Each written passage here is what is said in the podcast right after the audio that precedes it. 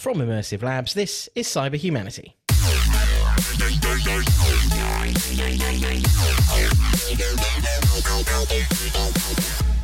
Hello again, I'm your host, Chris Pace. Cyber Humanity is the podcast taking cyber security personally, trying to get inside the heads of hackers, as well as putting our feet in the shoes of defenders.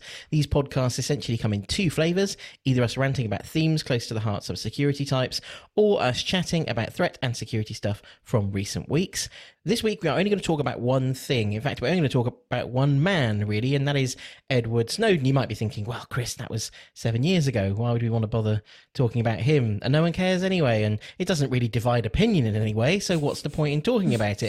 Well, Actually, this week, news uh, has come from the US, the US Appeals Court, Ninth District in the US, uh, who have ruled the warrantless telephone dragnet that secretly collected millions of Americans' telephone records did violate the Foreign Intelligence Surveillance Act and may very well have been unconstitutional. So that is to suggest that the very thing, or one of the very things at least, that Edward Snowden blew the whistle on um, has been deemed to be illegal by a court in the US. So, as that story was in the news, we thought, well, we could revisit this and take a look at what happened in the story of Ed Snowden, a little bit of a timeline. We'll also t- talk a bit about the um, the two the two movies, the one documentary, and obviously also the um, uh, Oliver Stone um, what do they call them? What do they call uh, movies that are about people? Like a dramatization. Bi- biopic. Was it a bio? Bio- do they call them a biopic? Biopic.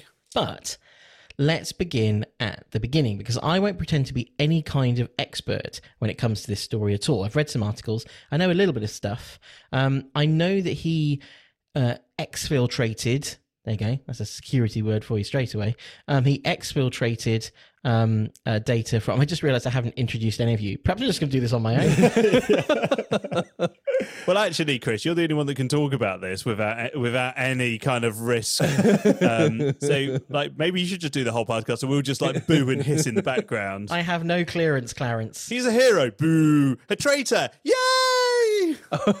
I wonder which side you're on. Oh, did I set myself? I think I've, have I gone too soon? Should at least introduce my secret cyber squirrels, Kev Breen, Max Vetter, and Paul Bentham. No, well, I'm not here. Don't. I'm not here. Oh, no one's seen. No, no anyone seen nobody's Paul? seen me. Can neither confirm nor deny the presence of Paul on the podcast. I do think we just have to a little bit explain that this is going to be a bit like when we try to talk about SANS and uh, the NCC Group Crest stuff. This is a little bit of a difficult podcast for at least three quarters of us because we've all at times worked for the UK government and can't really remember what we do or don't know uh, officially. And so we're probably just going to like quickly Google and then check before we say anything. You've really Um, presented the security and intelligence services in such a highly professional light Oh, during that statement. I should also really point out that we're all techie geeks uh, rather than like lawyers or PR or marketing or uh, professionals. So and we're definitely not hitmen, unless I forgot that I was a hitman, in which case, I'm sorry. I, I'm going to have a go at telling the like basic story. So 2013, Edward Snowden. Uh, a contractor working for the National Security Agency, um, living in Hawaii, um, Actually, I, I, I really don't like him so bad. I can't even give an unbiased uh, intro. He was a systems ad, um, systems administrator or systems architect, um, and he flew uh, to uh, Hong Kong and started talking to journalists about a load of data that he had extracted from classified systems. And that was seven years ago. And the people who disclosed that information to uh, worked uh, for the Guardian newspaper, the Washington Post, and uh, Der Spiegel. And uh, those journalists, um, irrespective of my view on the actual disclosure, did an incredibly good job of doing the investigative journalism on the reams and reams and reams of highly technical and complicated information to tell a story uh, like I think you have we have to acknowledge, irrespective of our views on whether it was a good way to achieve this, that has changed the internet, has changed the way the intelligence agencies in both the UK and the US uh, operate, and created seven years on a highly controversial debate about whether this guy was a hero, a whistleblower, a dissident, a traitor, or a patriot.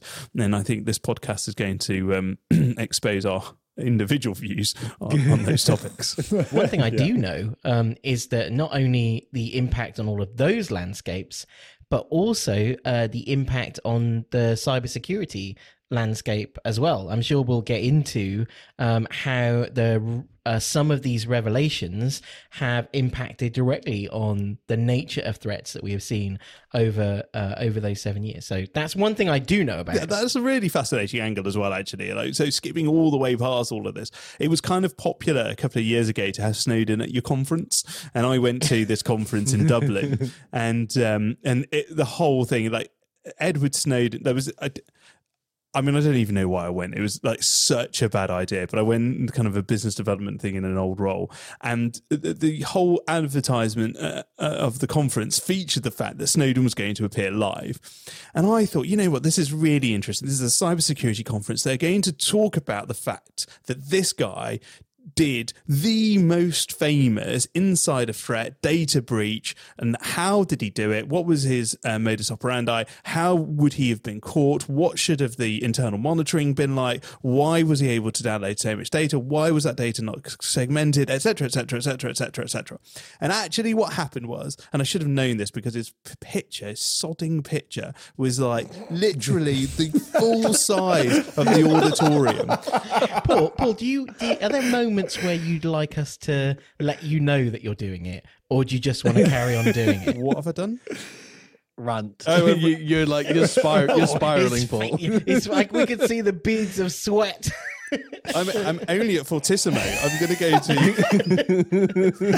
and so, so, and this guy's face is so huge, and I should have realised it wasn't going to be an intellectual debate about cybersecurity and insider threat and data breaches, but actually, what it was was this cybersecurity person literally worshipping Snowden on stage with all of us just watching, which how amazing! Look at all this data. Like you were, you breached, and how what a transformation was, and what a hero you are. Like you did a massive data breach, and we're a cybersecurity conference, and you're not even talking about that bit. What is wrong with you? Okay, so there it was. but that that is the angle where where we do have we can it is safe to talk about the insider threat and and where if the conference didn't talk about it, maybe that's where we could and let let Paul maybe calm down a bit, and then we can talk about as an insider threat.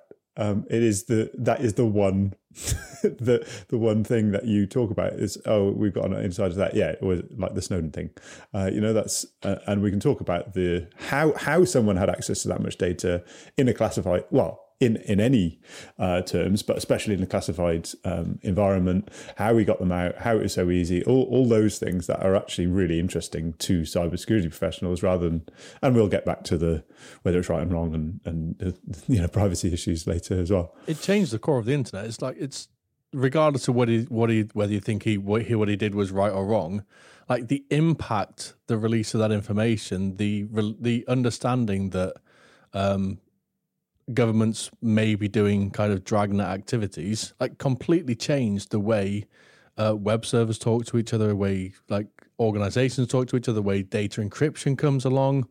Uh, it's fundamentally changed all of that, uh, arguably for the better. Better for privacy, arguably worse for government agencies wanting to potentially intercept.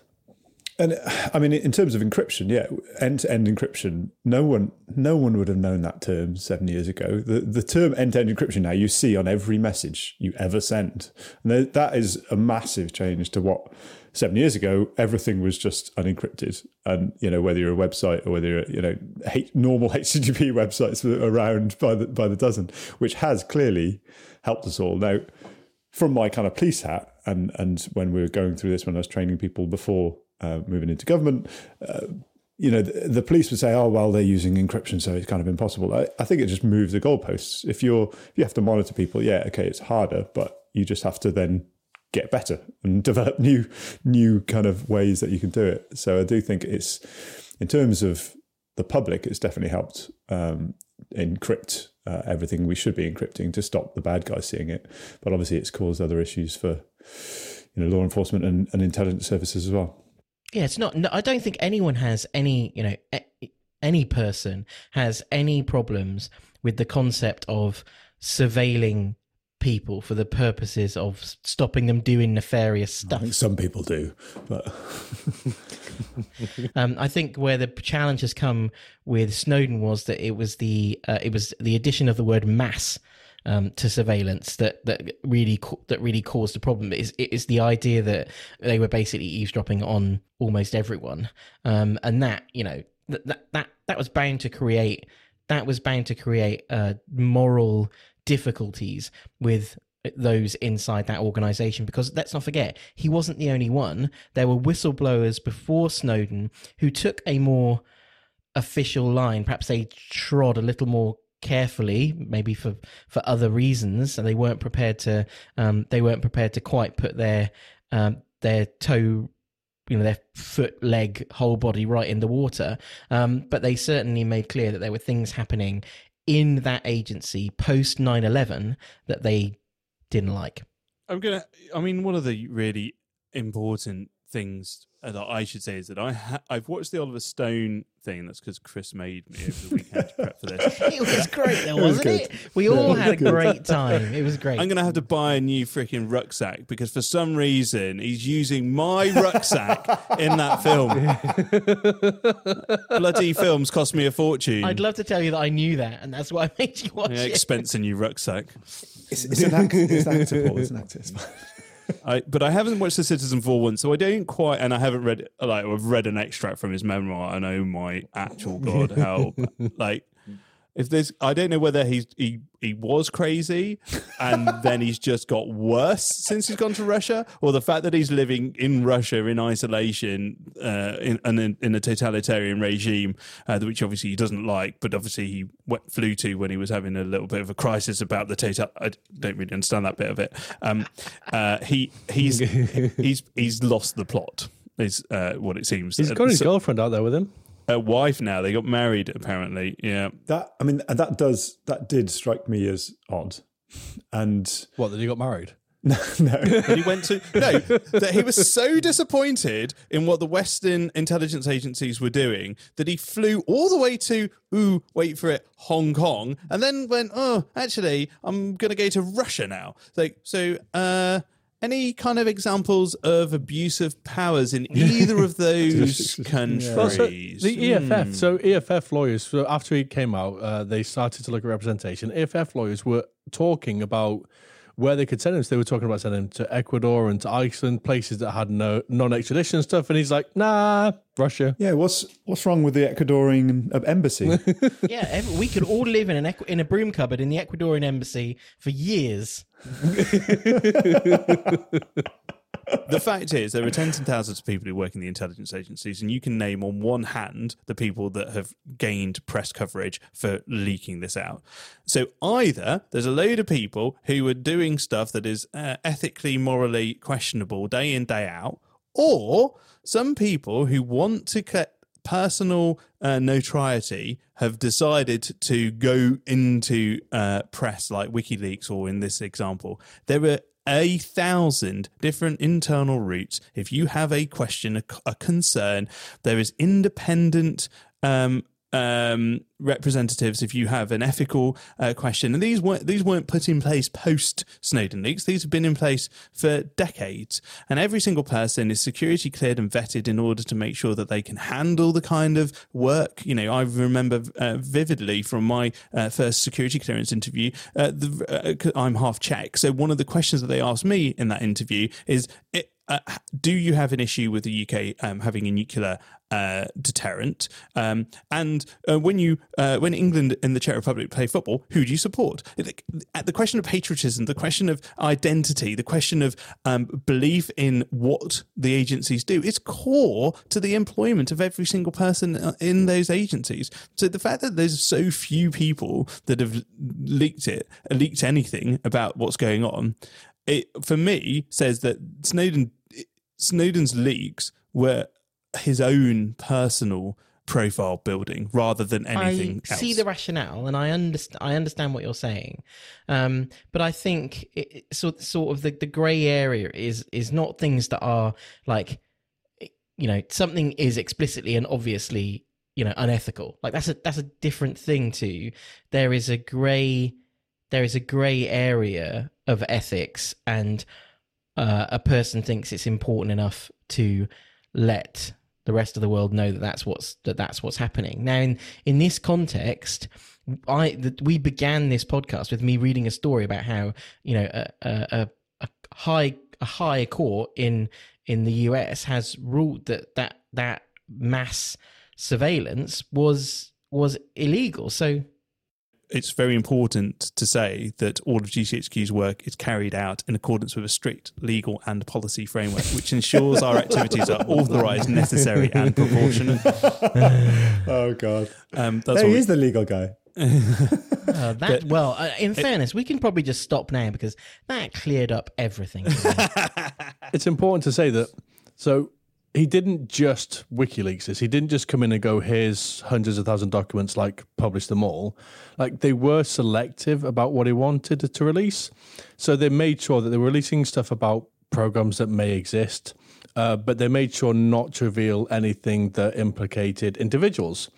Uh, according to uh, the one of the defensive there's 1.5 million documents uh, were stolen, and we've only seen like 65,000 of those. There's a significant portion of content that he may uh, still have in his possession that was never released, and this includes stuff that was like exactly how they're doing that intercept, how to avoid uh, those things, and he chose not to release those. So.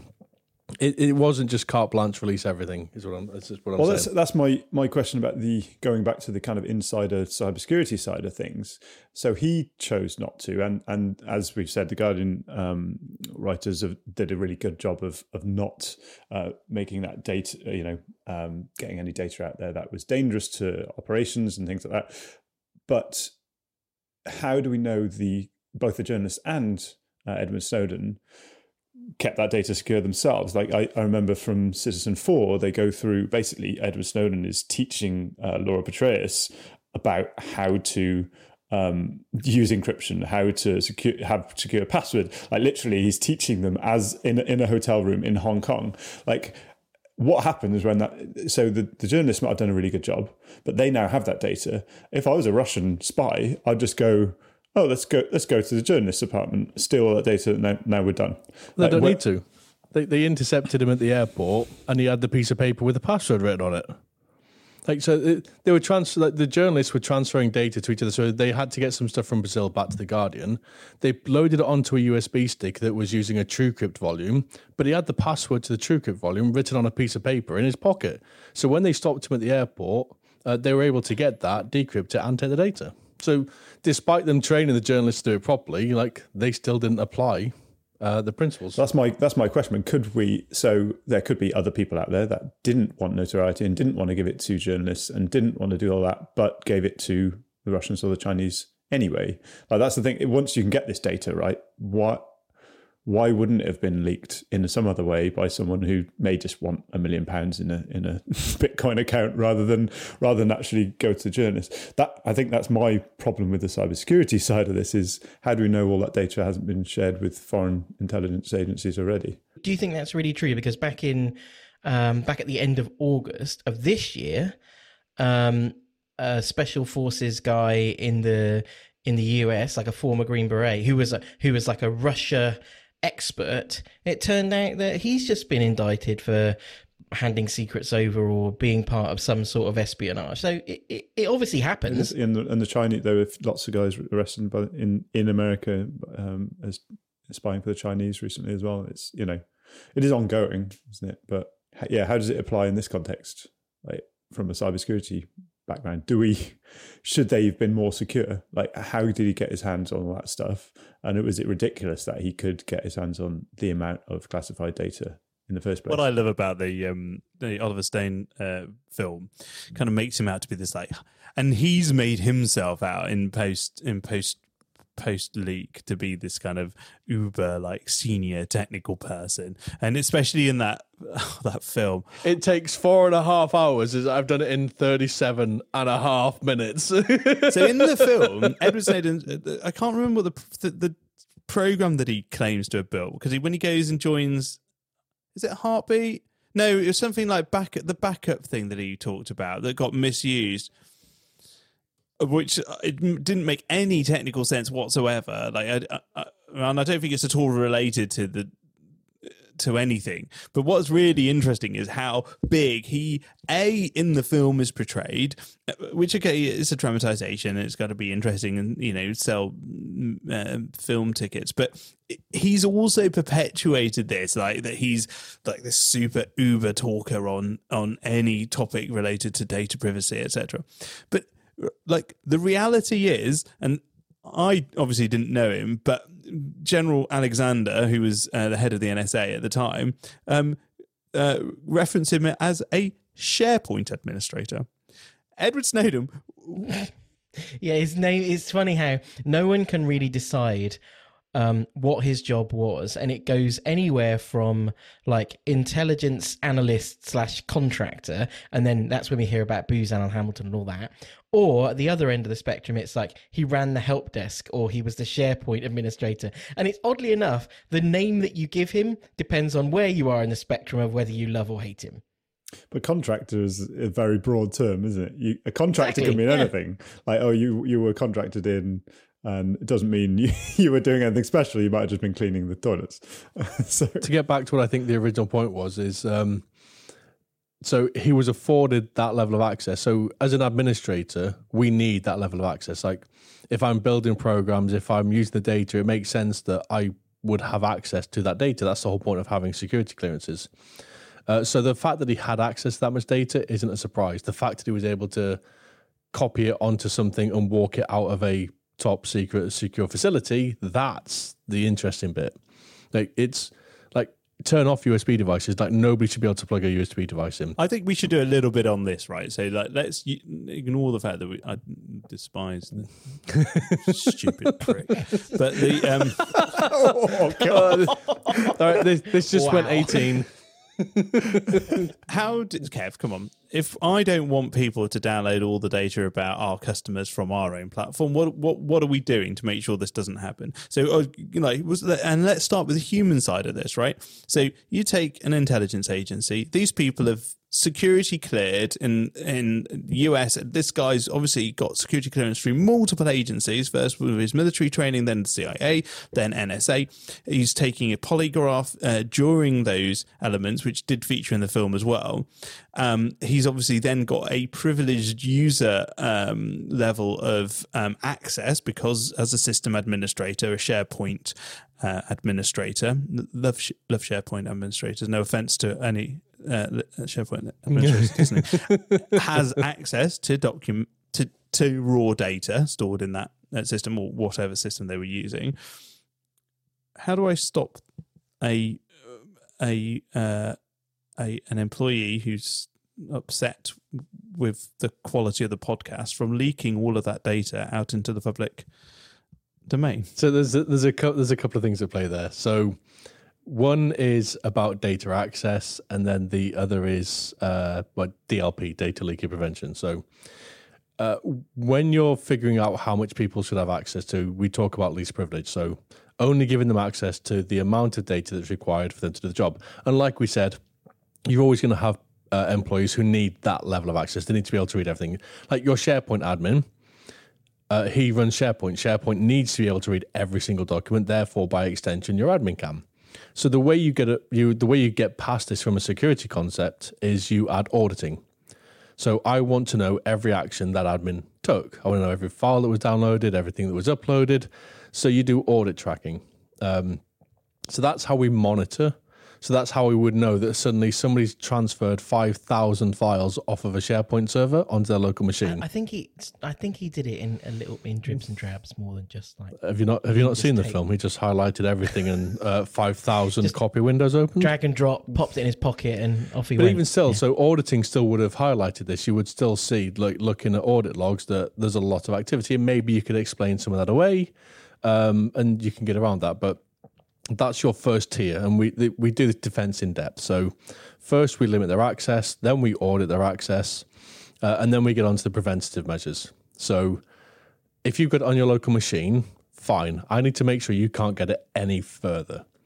Uh, so I do stuff like no USB devices, no SD cards, no Rubik's cubes allowed in the building, um, and I make sure that you, if you can get it onto your local machine, you can't walk out with your laptop and you can't plug anything in to take it off. For, for uh, people who oh, didn't see the film, the, he's got the USB in, in the Rubik's Cube. Well, let, I want Kev to explain. Like, Kev, can you tell us about because you got quite excited about the Rubik's Cube? So, what did like? Now we should clarify. This is heavy, heavy poetic. Like, like even by Oliver Stone standards, this is heavy poetic license taken here. But what does he do with the Rubik's Cube? So in the film, he puts a micro SD card into his laptop, transfers a load of stuff down, copies it onto the SD card in seconds, um, drops it on the floor, and somebody spots it, and away we go. So he's now got this SD card loaded with all the document he wants to steal. He's got to get it out of the building. Uh, so uh, he's got a Rubik's Cube. Uh, and this Rubik's Cube must be specially manufactured because a Rubik's Cube doesn't fit an SD card in by default.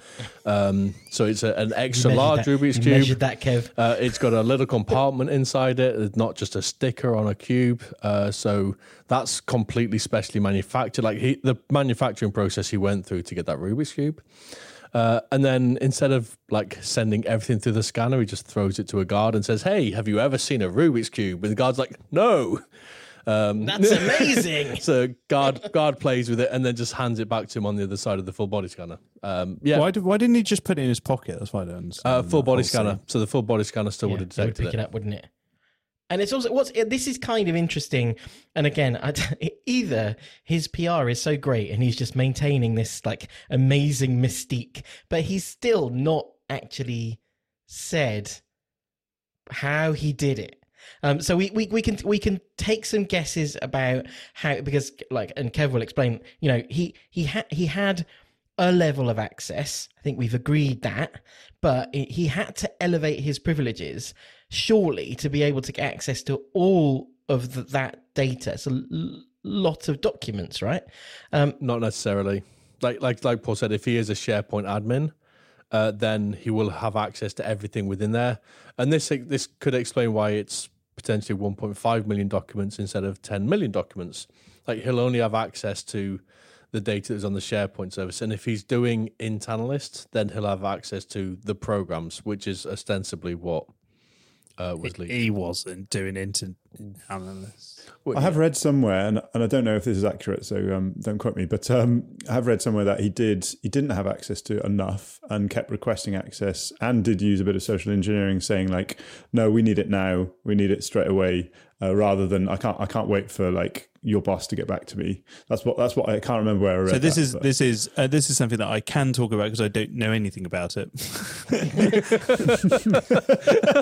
you should stick to that principle for every podcast episode.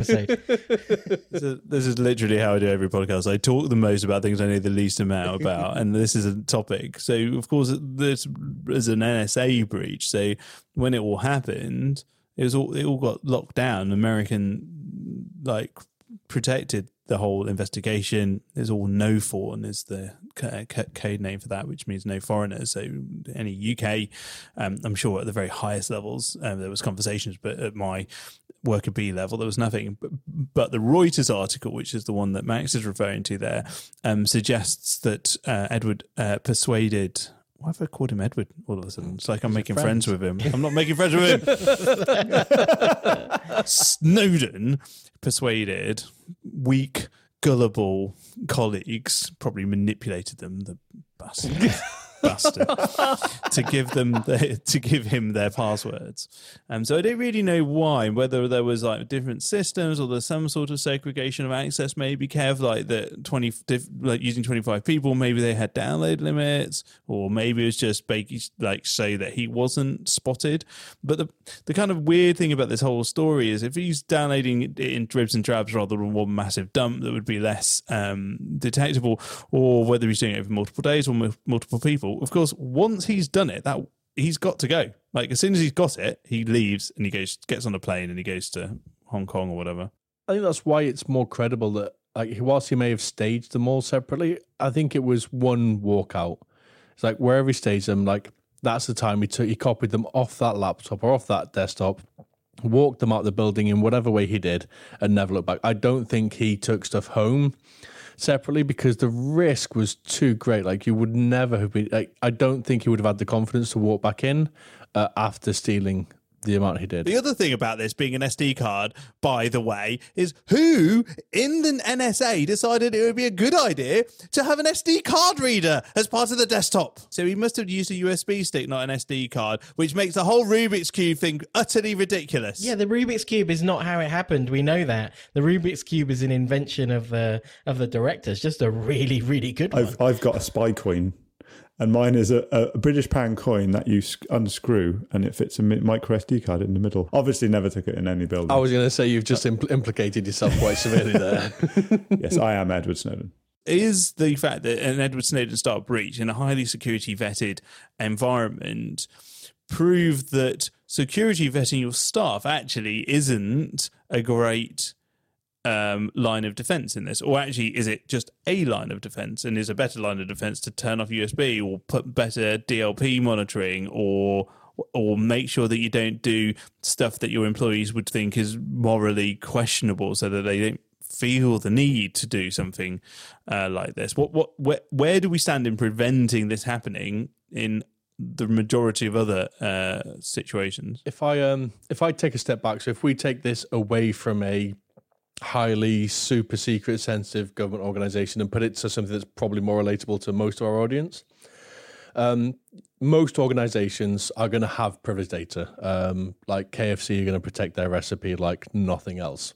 Um, but they're not air gaps, so they're going to have internet connected systems. If you've got an internet connected system with sensitive data, you've got employees. Um, like you must assume breach. You must assume that an insider threat is going to get it out. Like uh, there's no, there's only so far protective monitoring can get you. Uh, I could list like a hundred different ways that you could exfiltrate data, and some of them would be easy to detect. Some of them would be extremely difficult to detect. Um, so it's all about like layering all those defenses, um, like making sure that your employees are happy, trustworthy, like maybe some basic background checks to make sure that they're not like properly disgruntled, make sure they haven't come from like competitors. Um, so those kind of things tied together with just good security hygiene. Uh, so like least privilege access, auditing, monitoring, uh, and if you can get it, data leakage prevention stuff in. That's interesting point you say about normal normal companies. I mean, we we've talked before on the podcast about you know your SOC team who are monitoring these logs, and, and there's things like there's loads of false positives because if you set the you know someone someone downloads one kilobyte rather than one gigabyte or something, it all goes off, and then people turn off the you know obviously monitoring that is a, a full time job in itself. Um, clearly, if these monitoring things were in place, someone missed them. So, where for a normal company, how do you even go about doing that that stuff and making sure you you catch the real stuff and not the the stuff that people are doing for everyday job? A, a big part of what we do is um, like rule tuning uh, and log tuning. So, uh, like you'll typically start off with like you'll your, your first day installing your security equipment and it says like we can ingest 5 billion logs a day. And it's like great turn all the logs on. Like more data is better. Uh, and then you start to find yourself flooded with stuff. And false positive fatigue is a like a completely valid thing. Uh, so it's important that you tune your rules. So false positive fatigue is where an analyst gets comfortable recognizing something and goes oh we see that all the time therefore it mustn't be anything uh, so tuning your logs down. So your logs are generating the right amount of information, uh, and then tuning your rules. Um, so if I've got we we've got uh, rules looking for people attempting to brute force, um, and we have to tweak what those values are for our users because when they ship out the factory, it's like if somebody tries five times followed by a successful login, then you've just been brute forced arguably somebody could have forgotten their password and they've tried five times and logged in. Uh, so you have to take context uh, into account with those default rules and tweak them uh, and tune them for what your organization needs. And that's how SOCs work. Uh, and we used to have a, a weekly meeting. Uh, a, a place I've worked where it was like, let's have a look at the false positive rate, let's have a look at the rules, let's see where we can tune them up, tune them down, uh, remove them, add more coverage, or adjust the logs. It's a like it's full time work for a security team to monitor this. And the larger organization gets, uh, the more data you have, the more traffic you have, the more logs you have to analyze, the easier it is to slip something through. And I assume now, since the intelligence agencies have vastly expanded the people that are monitoring their own people, um, I, I, assume that must must have happened. I can't believe that they weren't before. I, I can't believe that uh, that an intelligence agency isn't, you know, c- closely watching logs to see how data is being accessed. They must be. So it feels to me like what this actually ended up being was a little bit of a perfect storm. The fact that he was he was controlling or or was administering a system that was handling documents, like in this case, the SharePoint, the SharePoint ser- server, it feels to me like the SharePoint thing is actually the root of all of the problems because he was able to have this system begin to ingest more and more and more data that he had as Kev has already said, kind of almost godlike access to. And so the idea that he was maneuvering or manipulating that data in some way would not have seemed like an anomaly to those looking at those logs. And I think that's probably what ended up happening. When there was a load of conjecture going on about what he had done back, you know, you know, back when this happened, there was all this stuff about, you know, he must have escalated privileges uh, or he must have social engineered people or you know all this clever stuff that he must have done. Uh, like one of them was even like oh he must have forged certificates and all this stuff. But the reality may have been that he was a guy in hawaii running sharepoint and like he just wasn't getting watched that closely it's very easy to look at the more complex things. Like when we talk about malware infections, like they get really complex. They privesc, they hide themselves, they avoid detection. They've got really complex C2, but we've got really good detections on that. The insider threat is the thing that's so hard uh, to think about, and especially when you take it away from a normal user. So um, a, a, normal, and I don't want to belittle all salespeople uh, or non-technical groups, but you don't they don't recognize they don't understand your systems they don't understand how data flows. Uh, so it's going to be significantly harder for that tier of your organization. When you hit the admins they understand the systems they understand the network they understand where stuff's being logged uh, where it's being noted so they can work around that. And if you've got uh, I, I would I would say that if you've got a disgruntled admin there is nothing you can do that will stop them taking data. If they if they want to, they're going to get it out, uh, and you wouldn't know until afterwards. I feel like, and, and, and there are system privileged access management systems exist in order to attempt to address this um, this challenge through things like audit trail and screen recording and and all that kind of stuff. Um, but it feels like that's still quite a hard thing to implement in a widespread way that still means it's effective because at the end of the day as you just said kev it still comes down to that one person who because they administer the system they have access to all the data. And it feels to me like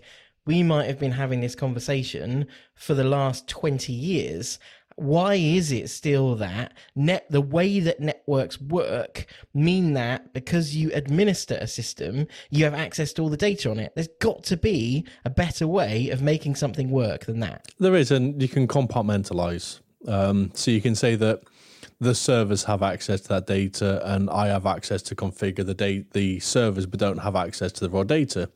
But again you're going to hit a point where if I'm administering the server and I'm telling it what it's allowed to do, then I can just add whatever rules I want in.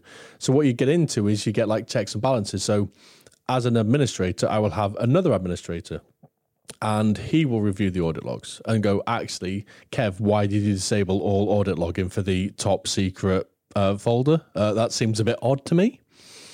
Uh, so it's having those checks and balances, not having any one person with all the control, or if you do, have somebody else with the same level of access that you also trust and they're checking each other like that two man rule Anyway, right on the internet at the minute, um, General Keith Alexander, who's has become a, a director on AWS's uh, uh, board uh, of directors, and so now, and think about how ridiculous this is.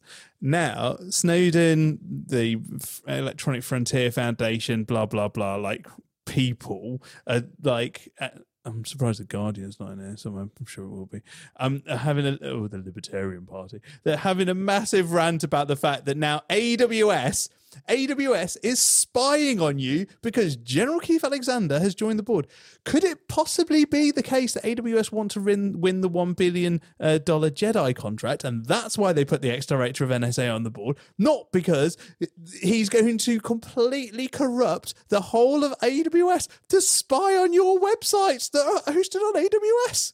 Ridiculous. I thought the US government I thought the US government had already given it to Microsoft.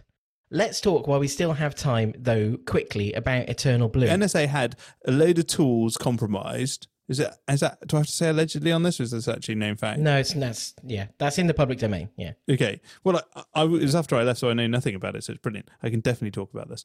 Um, the um, the, so it was an internal contractor that leaked their tool set. Uh, yeah, so Shadow Brokers was an internal contractor who had access. In, so it's exact the exact same flow. stuff being used by um, you know the National Security Agency or by the intelligence services or security services, then gets leaked and now is like in widespread use um, amongst you know cyber criminals and all sorts of malicious actors. Um, and that means that there's not just a responsibility for an agency like that to control their data for the purposes of protecting in, in maybe in the case of Snowden, protecting their own reputation or protecting their operational integrity, but also they had a responsibility to protect the citizens of the world, which it seems like they failed to do by allowing you know all these other threat actors to now start using something like Eternal Blue for things like WannaCry, um, you know, and, and now a shit ton of other um, threats, including of course um, cryptocurrency miners. You know, what? What's really, uh, You what- think I'm I mean, the thing you're putting your finger on, interestingly, there, Chris, is that the fact that if this was uh, agency released or uh, cache of um, zero days, of course, in the wrong hands has then resulted in a load of um, actual mal- malicious actors installing crypto miners. But of course, they could have just done the responsible disclosure. they they really should have. The other thing is, this was four years after Snowden. That's quite a long time to try to put in place. Um, you know, securing that infrastructure. You know, even uh, officials going on the record saying, you know, clearly a bad job was done uh, of securing this stuff when it's so you know potentially powerful and destructive um, there's as much of a weight of responsibility on securing that stuff as there is i would say on securing you know things like um, you know personal information and, and and stuff like that. So can we think of anything else that we uh that we wanted to cut? I mean we obviously haven't covered everything There's, but there's, I think there's one thing I'd like to say, um, and like again, regardless of whether you think he did the right thing or the wrong thing, like security on the internet is significantly more improved. Uh, the levels of privacy we have as individuals significantly improved, and they're a direct ramification of the kind of things he was talking about. So these projects are talking about dragnets, they're talking about uh, cable intercepts, um, and technologies like Google, like Amazon, like most mail providers, HTTPS have put blocks in place that prevent that from happening. So even if somebody was able to intercept, uh, they wouldn't be able to do anything with the data without uh, significant levels of support from the organizations running it. Whilst I'm all in favour of balance, Yeah. I think uh, I think you might be suffering here from a, uh, a, a bout of correlation causation, Kev. I think what you- we've seen over the last seven years is the internet security has improved, no question, uh, but computing power's got higher, so it's easier to do um, SSL termination more frequently everywhere. So it's, I mean, I don't think you can credit that shitbag with all of that. don't thank snowden thank moore's law it's just a f- just a fact Thank Moore's law. Thank you. Yeah. That seems like a great place to come to an end. Turns out, cybersecurity podcast ends up saying, you know what? Moore's law is a thing.